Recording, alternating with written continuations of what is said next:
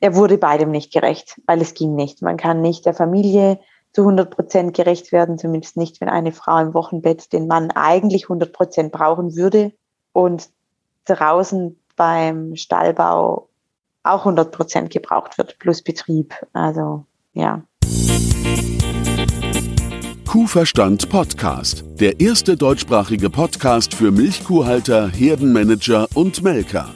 Erhalte Tipps und Impulse auf deinem Weg zu mehr älteren Kühen. Denn sie sind die Grundlage für mehr Gewinn und mehr Lebensqualität. Für dich und dein gesamtes Hofteam. Christian Völkner, der Gründer vom Club der alten Kühe, ist dein Pfadfinder auf deinem Weg zu gesünderen Kühen. Er arbeitet auf führenden Milchkuhbetrieben und berichtet von seinen Erkenntnissen. Los geht's! Hallo und herzlich willkommen zur heutigen Podcast-Folge. Zwei Tage nach der Geburt ihres ersten Kindes war der Baubeginn von der Maschinenhalle. Ein halbes Jahr später wurde dann der Kompostierungsstall in Angriff genommen. Dazu wurde der alte Stall abgerissen und der neue Stall musste fertig sein zum Winter, dass die Kühe wieder Platz haben. Solange kamen sie dann auf die Weide. Sie und ihr Mann wollten diesen ganzen Umwandlungsprozess von den Gebäuden auch nutzen, um einiges anders zu machen. So war die Vision, dass kein ausgewachsenes Tier mehr zum Viehhändler muss. Diese Vision ist mittlerweile Wirklichkeit geworden, auch weil sie mit viel Elan die Direktvermarktung weiter ausgebaut hat. Und nicht nur das. Als Hebamme hat sie sich für die ammengebundene Kälberaufzucht eingesetzt wurde dabei auch von ihrem Mann unterstützt. Dieser setzt das nun um und es ist auf dem Betrieb Standard. Der Betrieb liegt im nördlichen Baden-Württemberg. Sie hat zwei Söhne und ihr Hobby ist Kräuterkunde. Herzlich willkommen im Interview Julia Förster. Hallo, guten Abend. War das so richtig, meine Anmoderation? Ja, das war doch gut. Sag mal, wo genau liegt euer Betrieb denn nun? Unser Betrieb liegt im Nachbarort von Maulbronn. Das ist zwischen Karlsruhe und Stuttgart, beziehungsweise im Dreieck Karlsruhe, Stuttgart, Heilbronn. Und ihr habt ganz viel Wald in der Nähe. Und das merkt man auch im Namen vom Hof, ne? Wie heißt der? Genau, unser Hof heißt Schülenswaldhof. Da wurde früher dieser Schülenswald abgeholzt, um eine Jungviehweide für die Bauern aus dem Ort zu gestalten. Und dementsprechend ist der Name Schülenswaldhof sehr schwierig, aber ja, ja. heißt halt so. Genau. Ja, genau. Und ich war bei euch vor kurzem und habe mir das mal angeschaut, auch mit der kurzen Rasenweide, die ihr habt. Und ja. ihr habt ja auch so ein Milchautomat und dann so ein, ja, so ein Regioautomat oder wie man das nennt. Warenautomat, genau. Ich fand es dann total spannend, weil ich gemerkt habe, mit welchem Elan du auch mit dabei bist. So, und dann dachte ich, das ist ja, das, Julia, die ist ja spannend, dachte ich dann. Da musst du ja mal gucken mit dem Interview. Und da hast du tatsächlich zugesagt. Und nun äh, haben wir uns hier zusammengeschaltet und nehmen mal dieses Interview auf, weil das war ja eine immense, ja, war ja auch immense Leistung, die ihr beide vollbracht habt, äh, diesen Betrieb ja weiter aufzubauen, die Direktvermarktung, dazu noch die Familiengründung. So, vielleicht können wir das mal so ein bisschen von Anfang an aufrollen. Also du, du hast ja Lukas irgendwie dann kennengelernt und bist dann auf den Hof gekommen oder wie fing das an mit dem Hof und mit euch?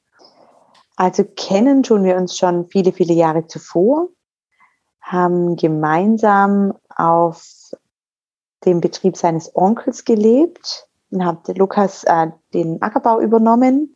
Das ist so 20 Minuten von hier entfernt. Den Betrieb machen wir auch parallel noch dazu, also lediglich Ackerbau. Und dann haben wir uns in dieser Zeit dort überlegt, was machen wir mit unserem Leben?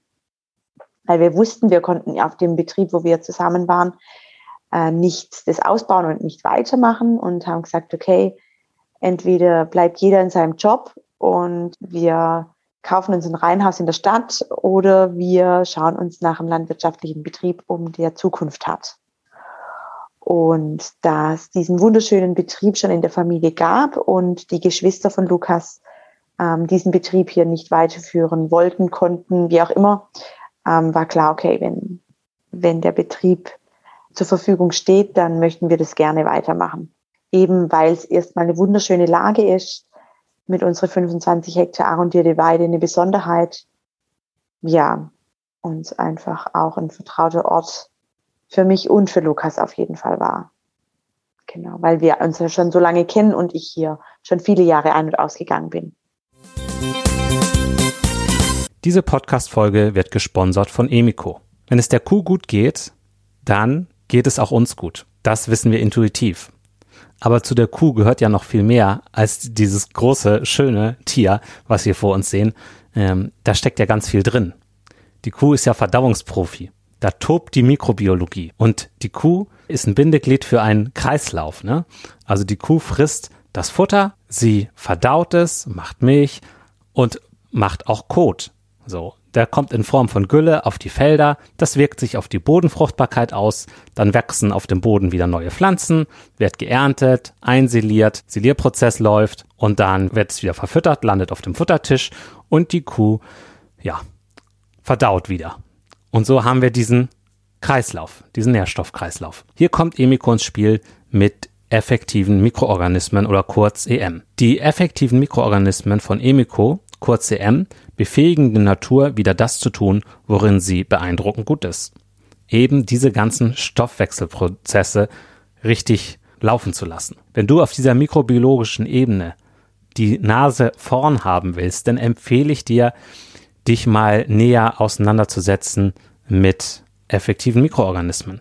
Ich habe mit Anne Nettersheim da ein Podcast-Interview zu gemacht. Das verlinke ich dir auch in der Podcast-Beschreibung. Und du findest auch zahlreiche Informationen auf der Webseite von Emiko. Gehe dazu einfach auf emiko.de. Emiko wird wie folgt geschrieben: E-M-I-K-O. Vielen Dank an Emiko für das Sponsoring der heutigen Podcast-Folge und weiter geht's. Als ihr euch kennengelernt habt, da hatte Lukas nicht als Hauptjob äh, die Arbeit auf dem Hof dann. Nein, als wir uns kennengelernt haben, waren wir beide noch ähm, auf dem Gymnasium, Abiturszeit, okay. genau. Ja. Und er hat noch hier gewohnt auf dem, in der Familie auf dem Hof. Und genau, deswegen war ich sehr viel in der Freizeit hier auf dem Hof. Und dann, ja, dann habt ihr ja viel anders gemacht als die Generation davor, ne? Ähm, jein. Also wir haben hier erstmal einen sehr gut funktionierenden Betrieb übernommen, muss man sagen. Der stand der Betrieb stand super gut da, finanziell auf jeden Fall. Und wir haben in dem Punkt ein Erbe übernommen, dass meine Schwiegereltern sehr modern sind und den Betrieb, als sie ihn übernommen haben, auch sehr modern gestaltet haben, moderner wie alle anderen Landwirte in der Umgebung. Und dann war einfach klar, die Stallungen sind in die Jahre gekommen und auch wenn wir den Betrieb gerne so gelassen hätten, war klar, wir, wenn wir die nächste 30 Jahre hier wirtschaften wollen, müssen wir was verändern.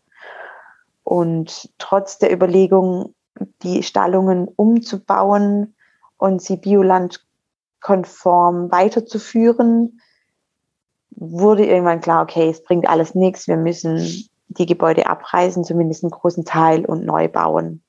Mhm. Also wir wollten nicht umstrukturieren, aber wir haben es gemeinsam, meine Schwiegereltern und mein Mann und ich gemeinsam entschieden, dass wir einen anderen Weg gehen müssen. Also den äh, Neubau, ja. Genau, genau. Ja, und dann habt ihr neu gebaut für wie viele Kühe? Also wir haben neu gebaut ursprünglich für 75 Milchkühe plus Nachzucht.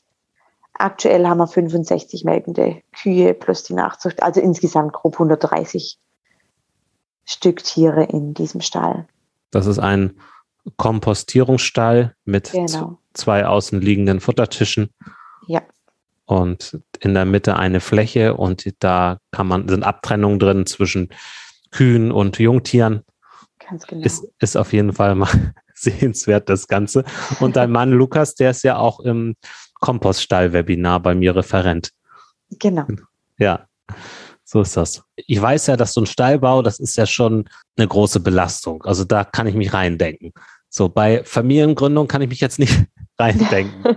so, da, da kann ich noch nichts zu sagen. Ne? Und äh, das beides äh, zeitlich so zusammen, das ist ja, das ist ja krass. Also wie wie lief das? Also, weil ich kann mir vorstellen, dass da ist man ja nur noch am Rennen und das eigentlich über Jahre. So, äh, dass, dass, man das, dass man das irgendwie so gemeistert kriegt. Oder wie, wie war das? Ja, also in dem Moment ist es ein bisschen wie ein Sprung ins kalte Wasser. Man weiß nicht, was auf einen zukommt und man macht einfach mal und man denkt, ach, man ist jung. Wenn man es nicht jetzt schafft, wann schafft man es dann? Ja, Lukas hat schon sehr viel an der Planung selber gemacht. Ich habe dann immer so mich ein bisschen reingedacht und mit überlegt, aber die eigentliche Stallplanung und Umsetzung war natürlich schon seine Hauptarbeit, ähm, weil ich zu der damaligen Zeit ja auch noch gearbeitet habe als Hebamme und das nicht wenig. Dann kam Anton 2017 im Dezember und irgendwie hat es miteinander funktioniert. Natürlich auch durch Mithilfe von der Familie, weil meine Schwiegereltern damals beide noch voll im Betrieb waren. Jetzt nach wie vor auch noch mit ein bisschen natürlich gedämpft, aber das war natürlich die große Unterstützung, dass die beiden noch voll mit dabei waren. Sonst hätte es wahrscheinlich nicht so gut funktioniert. Ja. Hm. Und ähm, vielleicht war auch unser großes Glück, dass ich Hebamme von Beruf bin und natürlich wusste, was mit äh, Familienplanung auf uns zukommt. Und ich da vielleicht nicht ganz so abhängig war von meinem Mann. Genau. Wie, meinst, wie, wie, wie meinst du das nicht abhängig von deinem Mann? Also, also vielleicht nicht so sehr abhängig von meinem Mann, wie es vielleicht manche Frauen sind, die das erste Kind bekommen, weil es einfach das Leben um 180 Grad umkrempelt. Und du hast das, das hat es natürlich bei uns auch getan, aber ich wusste vielleicht etwas mehr aufgrund von meiner beruflichen Erfahrung, was, was es bedeutet, mit einem Baby zu Hause zu sein. Ja. Mhm. Ja. Auch wenn für mich dies jetzt Anfangszeit auch nicht einfach war, weil wir unsere Hürden hatten. Aber ähm, ja, als die überwunden waren, habe ich mich da selber, glaube ich, viel durchgewurschtelt, um Lukas einfach auch den Rücken frei zu halten. Darf man fragen, was das für Hürden waren? Äh, aufgrund von der Geburt, genau. Die war einfach nicht ganz so einfach, wie man sich das wünscht und wie man das sich auch nicht als Hebamme wünscht. Deswegen war die, waren die ersten vier, sechs Wochen die, wo ich sehr körperlich geschwächt war und ich deshalb nicht so funktional war, wie ich das erhofft hätte. Mhm. Und das hat mich ähm, oder uns alle eigentlich eingeschränkt, ja. Und das war eigentlich so der größte Knackpunkt, warum die Anfangszeit sehr schwer war, auch mit dem Stallbau, beziehungsweise mit dem Hallenbau auch für Lukas, weil er sehr zerrissen war zwischen Betrieb und Familie. Ich würde ja. fast behaupten, dass das die größte Hürde in unserer Bauphase war. Ja. Genau. Weil Lukas dann immer das Gefühl hatte, dass er beiden nicht gerecht werden kann. Ganz genau, ja. genau er wurde beidem nicht gerecht, weil es ging nicht. Man kann nicht der Familie zu 100 Prozent gerecht werden, zumindest nicht, wenn eine Frau im Wochenbett den Mann eigentlich 100 Prozent brauchen würde und draußen beim Stallbau auch 100 Prozent gebraucht wird, plus Betrieb. Also ja, das war eine sehr herausfordernde Zeit, auf die wir nicht allzu gerne zurückblicken, aber es trotzdem wollen, weil ja unser erstes Kind geboren ist. Also ja. schwingt sehr viel mit.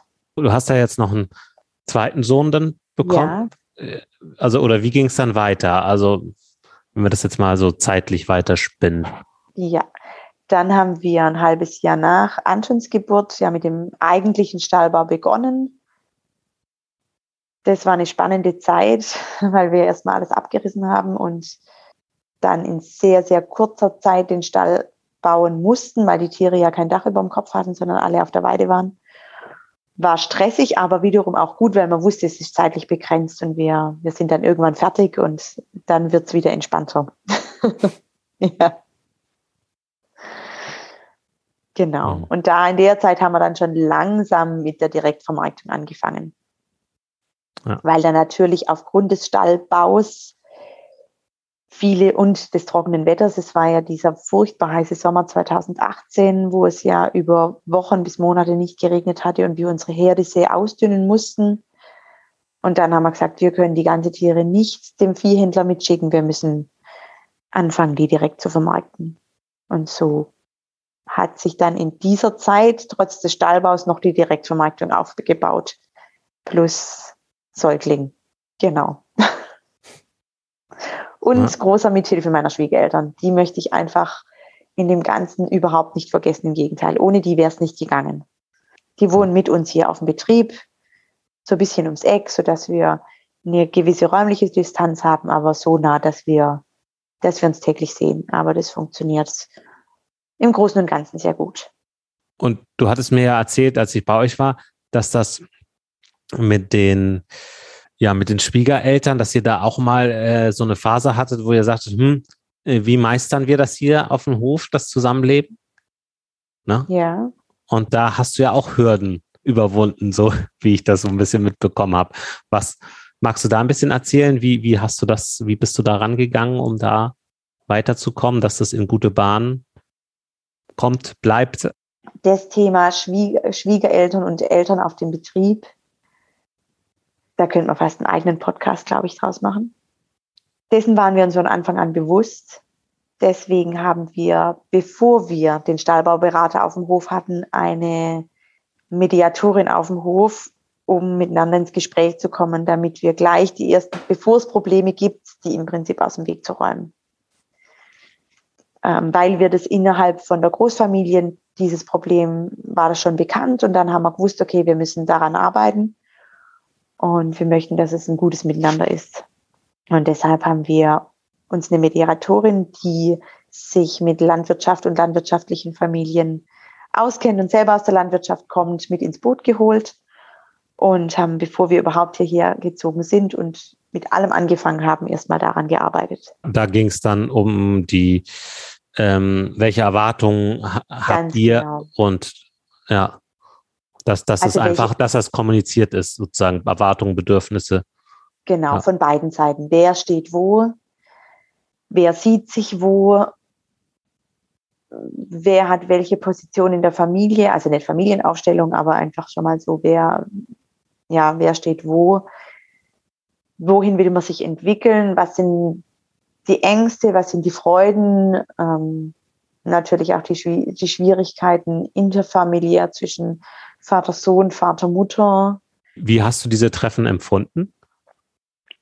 Also zu Beginn war das natürlich sehr schwierig, weil da ganz viel auf den Tisch kam oder ganz viel hochkam bei jedem, ähm, was man davor natürlich noch nie besprochen hatte. Da waren es einfach die Schwiegereltern, mit denen man gut ausge ausgekommen ist und zu denen man schon ein, ein enges Verhältnis hatte, aber bei weitem nicht so eins, dass man gemeinsam hier lebt und einen Betrieb führt.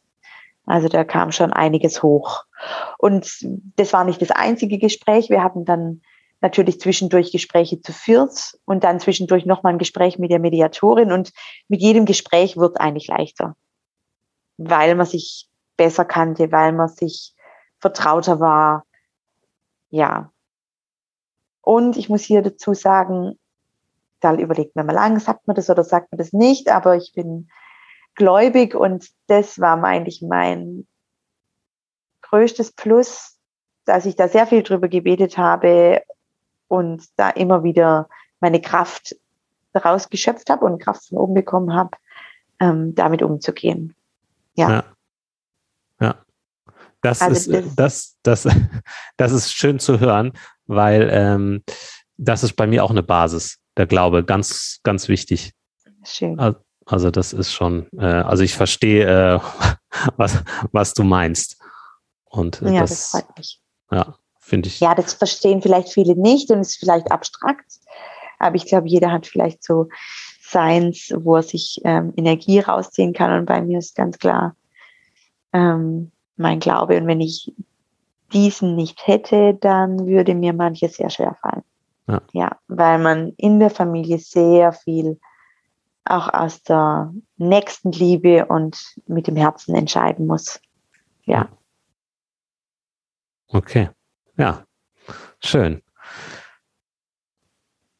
Gut, denn äh, machen wir mal weiter in diesem Zeitverlauf. Also ihr habt dann sozusagen mit, seid schon sehr früh in das Gespräch gegangen, auch mit der Generation, mit eurer Vorgängergeneration sozusagen. Ja. Ne? Und dann habt ihr umgebaut, Maschinenhalle, Kuhstall, dann das erste Kind war da. Wie ging es weiter? muss ich gerade selber überlegen. Der Melkstand im September 19, also das war dann ein Jahr später. Und dann kam das Jahr drauf, im spannenden Corona-Jahr kam dann Jakob zur Welt, unser Zweitgeborener, aber da war dann der Stallbau das meiste abgeschlossen. Ja. Mhm. Also es ist sehr viel, sehr viel verwaschen in meiner Erinnerung. Wir haben es vorhin schon davon gehabt, aber vielleicht ist es auch der Schutzmechanismus des, des Gehirns, dass er manche Sachen einfach ein bisschen verdunkelt. ja. Ja. ja. Wenn du jetzt zurückblickst, stellst du dir die Frage, wie haben wir das eigentlich geschafft? Ja, das denken wir sehr oft. Sehr oft. Ja. Und gerade im Moment ist bei uns relativ ruhig, aber wir wissen nicht, ob es ruhig ist, weil es halt jetzt noch März ist und äh, die Vegetation draußen noch auf sich warten lässt oder weil es daran liegt, weil wir ein anderes Level gewohnt sind. Wahrscheinlich ist es beides. Zeitpunkt der Podcastaufnahme ist März 2022. für, die, für die Hörer einmal zum Einordnen. Ja. ja. Zwischendurch sind wir dann noch, haben wir dann noch die Wohnhäuser getauscht, haben hier dann noch renoviert und gemacht. Also im Prinzip bauen und bauen wir jetzt halt, haben wir vier Jahre lang eigentlich umgebaut. So muss man sagen, ja. Genau. Dann haben wir gesagt, okay, jetzt nehmen wir das auch noch in, in Angriff, dass wir die Wohnräume tauschen. Also meine Schwiegereltern sind in unsere alte Wohnung auf dem Hof gezogen. Das ist ein Ferienhaus. Und wir sind in das Haupthaus gezogen mit der Familie aufgrund des Platzes. Und haben dann gesagt, bevor wir uns alle völlig ausruhen und total entspannt sind und nichts mehr umbauen wollen, machen wir damit weiter. Genau. Hm. Und jetzt sind aber alle da, wo sie hinwollen und da, wo sie hingehören. Und ja, das meiste ist jetzt eigentlich geschafft. Genau, dann kam im Juli drauf, nach dem Umzug kam dann, kam dann Jakob. Ja. Ich frage mich jetzt halt, wenn, wenn der Zuhörer da sind, die so auch in dieser absoluten Belastungssituation stecken. So, ne? Also das, und da auch kein, kein Ende sehen und das Gefühl haben, irgendwie, das geht ja immer mhm. so weiter. So. Wie, wie, wie kommt man denn da, da irgendwie sinnvoll durch, sag ich mal? Ja, wenn du das so sagst, es hört nicht auf, wie kommt man da weiter? Also die Situation haben wir ganz oft gehabt, dass man das Gefühl hatte, meine Güte, wann wird es mal wieder ruhig, wann können wir mal wieder durchatmen? Man hat sich schon gefreut, mal auf einen Tag, wo mal nichts war oder man wusste, man geht jetzt auf einen Geburtstag oder man hat eine Hochzeit, wo man sich irgendwie die Zeit freischaufelt oder mal doch mal ein Wochenende, wo man wegfährt oder auch mal eine Woche. Ähm, also wir haben uns schon immer wieder so Inseln geschafft, weil sonst hält man es wahrscheinlich nicht aus. Und da muss ich wieder ähm, meine Schwiegereltern mit ins Boot holen, dass die von Anfang an gesagt haben, egal in welcher Phase wir hier auf dem Betrieb sind, der Urlaub muss Priorität haben und ihr müsst wir, also beide Parteien müssen wegfahren können, damit man das überhaupt hier durchziehen kann und aushalten kann. Hauptsächlich in dieser wilden Phase.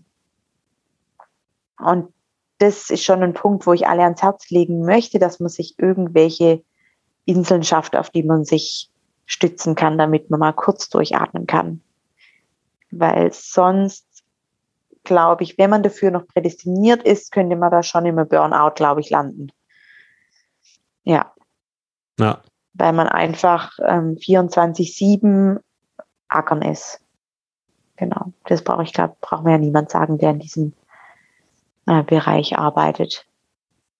Hm. Es hört ja einfach nicht auf. Und wenn man denkt, jetzt hört es auf, dann geht es von vorne wieder los. Ja, so ist ja. das. Genau. Was im Regelfall, wenn die Bauphasen abgeschlossen sind oder die großen Baustellen, seien es Wohnraum, Stallbau oder auch Familienplanung, fängt ja trotzdem der Alltag wieder von vorne an mit den Tieren. Genau. Was aber schön ist, was ja wiederum auch was Schönes hat, dieser Kreislauf. Ja, und ihr seid ja eine sehr lebendige Familie und ich finde auch sehr kommunikativ. So, also wenn ich euch so erlebt habt, ja, dass ihr, ihr ähm, also auch du und Lukas, habe ich den Eindruck, dass euch das so das gegenseitige Mitteilen, was ist beim anderen los und so. Also ich habe schon den Eindruck, dass das bei euch stattfindet. Und ich weiß nicht, woran es liegt, ob ihr einfach beide kommunikativ seid oder ob ihr euch das beide bewusst vornimmt oder ob das einfach so passiert bei euch. Das kannst du ja sagen. Wie schätzt du das ein? Also, der kommunikative Teil in der Beziehung bin auf jeden Fall ich. Lukas ist zeitweise sehr kommunikativ und dann gibt es Phasen, wo er gar nicht sprechen möchte. Deswegen kitzel ich viel aus ihm raus. Aber es ist einfach auch ein Stück weit so passiert, wie es ist. Und natürlich auch mein Interesse zu wissen, was ist los auf dem Betrieb, weil ich eben aufgrund der Kinder nicht immer mit dem alltäglichen Stallbetrieb mit arbeite, aber ich möchte trotzdem gern wissen, was ist los, wie viele kranke Kühe haben wir gerade im Stall, kam ein Kalb auf die Welt, wie ist die Lage. Ja, das ist mir, mir sehr wichtig, dass ich einfach davon weiß, was hier los ist, damit ich auch verstehen kann, warum vielleicht der eine gerade so tickt oder der gerade so tickt oder was noch zu tun gibt im Stall. Oder auf dem Betrieb, jetzt nicht mehr im Stall. Genau. Weil wir natürlich gemeinsam entschieden haben, hier das weiterzumachen und ich ähm, mir das auch Freude macht und ich da mit dabei sein möchte und deswegen hake ich nach und hat sich dann natürlich manches dahin entwickelt, dass wir uns darüber austauschen. Hast du es manchmal bereut, dass, dass ihr diesen Weg gegangen seid? Schwierig zu sagen. Klar überlegt man sich natürlich, wie wäre, was wäre gewesen, wenn.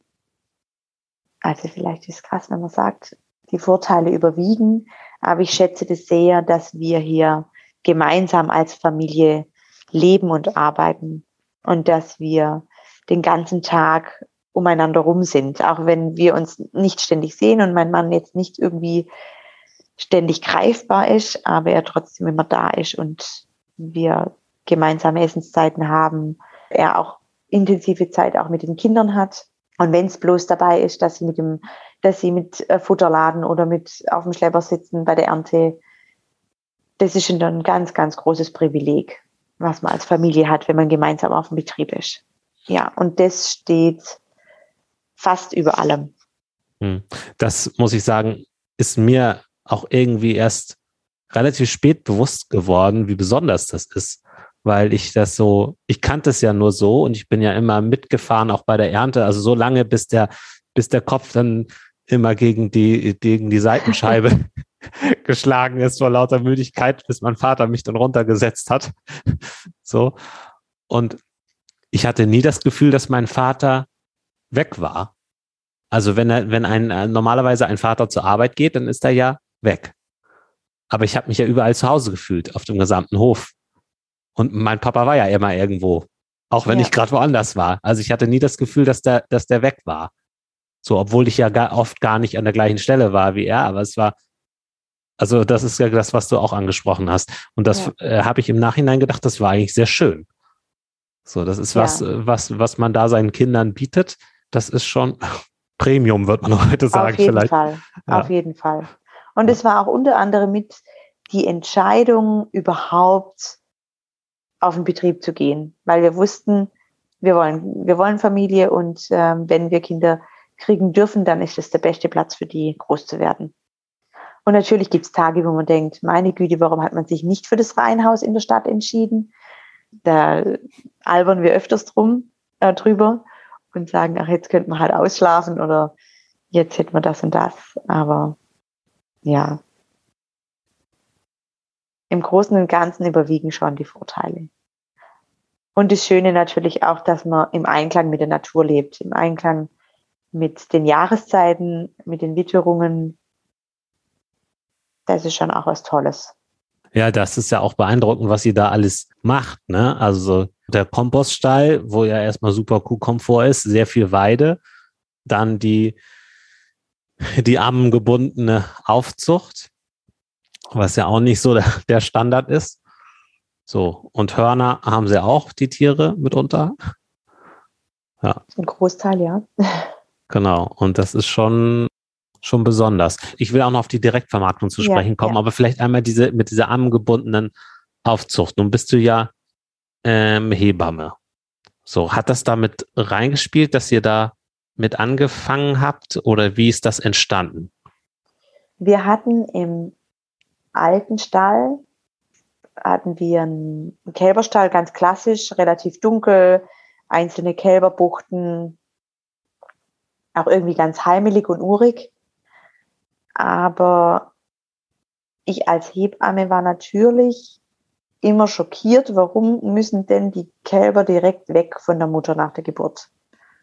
Und dann schreit die Mutter und dann schreit das Kalb und plötzlich, wenn es noch, wenn es dumm läuft, kriegt das Kalb noch irgendwie einen Husten oder einen Durchfall und säuft nichts.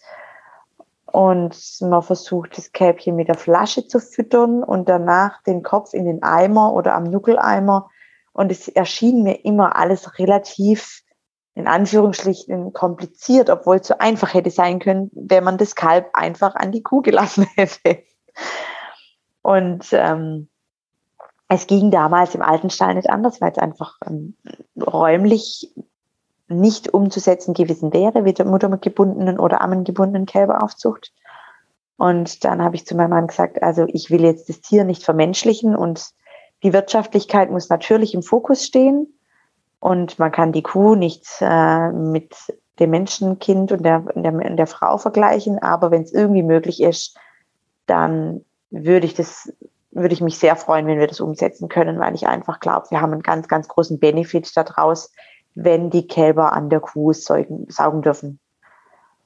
Und ähm, war auch fast so vehement, dass ich gesagt habe, also wenn wir das nicht machen, dann lassen wir es.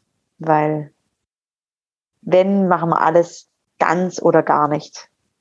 Zwischendurch haben wir gesagt, also entweder machen wir es alles zu 1000 Prozent oder wir werden einfach Veganer und äh, lassen das Ganze. also ist ein bisschen krass gesagt. War auch ein bisschen Spaß dabei, aber das war so unsere Überlegung. Genau, und dann haben wir das natürlich angeguckt, das System in verschiedenen Betrieben und haben es dann umgesetzt und mussten auch ein bisschen Lehrgeld zahlen, weil manche Sachen natürlich mit wenig Wissen nicht immer so gut funktionieren, aber im Endeffekt haben wir sehr viel gewonnen und haben alle Freude daran, dass wir es jetzt so umsetzen, wie wir es umsetzen. Ja. Und auch hier wieder muss ich wieder auf meine Schwiegereltern verweisen, weil die ja nach wie vor mit in der Stallarbeit sind. Gerade meine Schwiegermutter melkt noch morgens und abends voll mit. Das ist nach wie vor ihr Steckenpferd. Und auch sie sind nach 35 Jahren äh, konventionelle Kälberaufzucht in die muttergebundene beziehungsweise armengebundene Kälberaufzucht System mitgegangen und haben das mitgelebt und sich mit eingearbeitet und umgesetzt und die Vorteile daraus gesehen. Ja. Okay, und dann nutzt du das auch für die, ja, man zeigt sich ja bei der Direktvermarktung. Bei der, wenn man Direktvermarktung macht, dann öffnet man ja irgendwo seinen Hof für Fremde, sag ich mal, ja, für die Kunden. Ja. So. Wie, wie, wie ist das? Also du hattest im Vorgespräch mal gesagt, dass deine auch deine Schwiegereltern da schon so ein bisschen mit angefangen hatten, dass es so ein bisschen schon Direktvermarktung gab, als ihr auf den Hof kam? Ja, also es gab bereits dieses Milchhäuschen mit dem Milchautomat und die haben so vier, fünf Rinder im Jahr direkt vermarktet. Genau, einfach um noch ein bisschen Einkommen zu haben und natürlich auch das eigene Fleisch zu haben. Genau. Und dann waren wir hier ja mit auf dem Betrieb und es ist natürlich eine schwierige Situation, die Tiere, die man gern hat und mit denen man jeden Tag arbeitet, in so einen Transporter zu treiben und man weiß, die gehen jetzt in einer Europas größten Schlachthöfe. Das hat, ist uns sehr schwer gefallen. Und dann haben wir uns überlegt, okay, was machen wir mit den, unseren Kühen? Da können wir jetzt keine Fleischkisten draus machen, aber wir können vielleicht Hackfleisch und Wurst draus vermarkten und haben dann in 20-minütiger Entfernung einen Biolandmetzger gefunden. Das kommt ja noch erschwerend hinzu. Es darf ja nicht einfach jeder schlachten für Biolandbetriebe, sondern braucht ja ein Zertifikat. Und den haben wir hier, Gott sei Dank. Und da ist jetzt mittlerweile auch eine große Zusammenarbeit rausgewachsen so dass wir am Anfang nur Hackfleischkühe vermarktet haben und mittlerweile ein umfangreiches Wurstsortiment daraus produzieren lassen, plus die Rinder, die wir nicht zur Nachzucht verwenden, vermarkten wir als Teilstücke. Mittlerweile, genau. Also das ist langsam gewachsen mit fünf, sechs, zehn Kühen im Jahr bis dahin gehen, dass wir jetzt alle Tiere, die auf dem Betrieb geboren werden, auch hier direkt vermarktet werden. Außer, das muss ich noch sagen, außer unsere männlichen Kälber. Das ist leider nach wie vor noch das größte Manko. Oder auch weibliche Kälber, die wir nicht behalten können. Okay. Aber sonst bleiben alle Altkühe und alle Rinder, größere Rinder, zweijährige, werden hier auf dem Betrieb vermarktet, ja. Und wie habt ihr das geschafft, dass das, äh, dass das mit der Vermarktung so Fahrt aufnehmen konnte? Das war eigentlich mehr von Mund-zu-Mund-Propaganda. Wir haben ein, keine Werbung geschalten. Das lief ganz von alleine. Und was uns natürlich in die Karten gespielt hat, war die Corona-Zeit, weil die Leute natürlich plötzlich ihre Lebensmittel vom regionalen Bauer beziehen wollten und dann haben uns die Leute eigentlich die Türen eingerannt. Das war unser großes Glück. Ja, wo es viele schwer hatten, hatten wir es sehr leicht, so dass wir aktuell keine neuen Kunden mehr in unserer Kundendatei aufnehmen können, weil es einfach die Nachfrage viel höher ist wie das Angebot. Dann haben wir, ich weiß gar nicht mehr, wann das war, ähm, zu unserem Milchautomat noch diesen Warenautomat gekauft, über dem wir mittlerweile komplett unsere eigene Wurst vermarkten und seit, jetzt muss ich selber überlegen, Sommer 20 war das dann, genau, oder früh, nee, Frühjahr 20, auch fast zu Beginn von Corona, lassen wir noch unseren eigenen Käse produzieren. Also wir machen den nicht selber, sondern bringen die Milch in die Lohnkäserei. Das ist eigentlich daraus entstanden, dass wir Hoffest geplant hatten und ich für den Bauernmarkt keinen Käsestand gefunden habe. Und dann haben wir gedacht, hey, warum lassen wir nicht unseren eigenen Käse produzieren? Und so kam da noch die Käsegeschichte dazu. Die macht man nach wie vor. Das ist nicht ganz einfach, weil die Kosten sehr hoch sind und die Nachfrage nicht ganz so hoch, zumindest nicht so einfach zu gestalten mit der Vermarktung, wie das jetzt mit Wurst und Fleisch vonstatten geht. Aber es reicht so, dass wir einfach ein paar Wiederverkäufer haben und hier direkt vermarkten auf dem Hof über unseren Warenautomat und bei den Hofverkäufen, wo wir Fleisch und Wurst vermarkten, geht dann der Käse noch mit. Genau. Schmeckt sehr gut, euer Käse. da gibt es Lob an die Kirchenkäserei Sindolsheim, weil die produzieren unseren Käse. Na, das, das machen die echt gut. Also hat mir sehr geschmeckt. Ja. Das freut uns. Gibt es noch etwas, ja, was dir wichtig ist, was du noch sagen möchtest?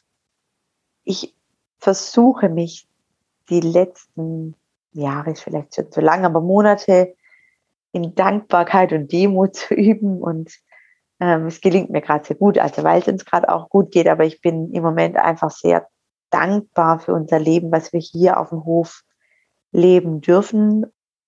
Bin, ja, ich bin dankbar, dass es so gut ist und dass uns hier so gut geht und dass alles jetzt so langsam in die Bahnen kommt und wir Routine leben dürfen. Ja, Routine ist schön. Das, das tut das, sehr, sehr gut. das also, wenn man Routine lernen will, dann muss man äh, sich Kühe anschauen und Kuhherden, die so richtig entspannt ja. sind. Also die, die leben das vor. Ja. Ähm, da kann man sich, glaube ich, ja, was von lernen. Ne? So. Genau. Okay. Ja, schön. Ich möchte nochmal darauf zu sprechen kommen mit dir und Lukas. Ne? Also ihr lebt zusammen, ihr arbeitet zusammen. Da sind vielleicht auch unterschiedliche Ansichten, wie man was gestaltet auf Hof, Arbeit, Haushalt. Also ja. wie, wie, wie, äh, wie, wie schafft ihr das da denn, das hinzukriegen? Das ist eine gute Frage. Die kommen vor allen Dingen nicht zum ersten Mal. Das fragen ja schon manche. Ich, keine Ahnung. Ich weiß nicht, wie wir es schaffen. Ich glaube, dass wir in der Vergangenheit schon viel, viel, viel miteinander durch haben. Negativ wie positiv. Genau. Und dass wir darum wissen, wie wichtig es ist, dass wir eine gute Basis miteinander haben, weil wenn wir die haben, dann kriegen wir alles andere gemeistert. Und wir haben natürlich viele Diskussions- und Reibepunkte. Ähm, die wir auch manchmal lautstark austragen, aber ja, die Basis muss stimmen und daraus kann man, glaube ich, viel Kraft schöpfen und muss jeden Tag neu an sich arbeiten. Mal so ganz knapp komprimiert. Okay. Ja, danke dir, Julia, für das Gespräch. Ja, sehr gerne. Hast du noch Fragen an, hast du Fragen an mich noch? Jetzt bin ich gerade echt geflasht vom geflasht. Gespräch. Sehr, sehr gut. Ja, dann würde ich sagen, danke und tschüss an die Hörer. Tschüss. Hab viel Spaß mit deinen Kühen und genieß das Leben. Dein Christian Völkner. Ich werde noch verlinken in der Podcast-Beschreibung das Webinar mit Julias Mann, Lukas Förster, zum Kompoststall und auch noch ihre Webseite. Und dort könnt ihr auch noch ein bisschen mehr sehen von dem Hof, den die beiden haben, den Schülenswaldhof. Mehr Kuhverstand auf www.kuhverstand.de. Und immer daran denken, der Erfolg mit Kühen beginnt im Kopf der Menschen.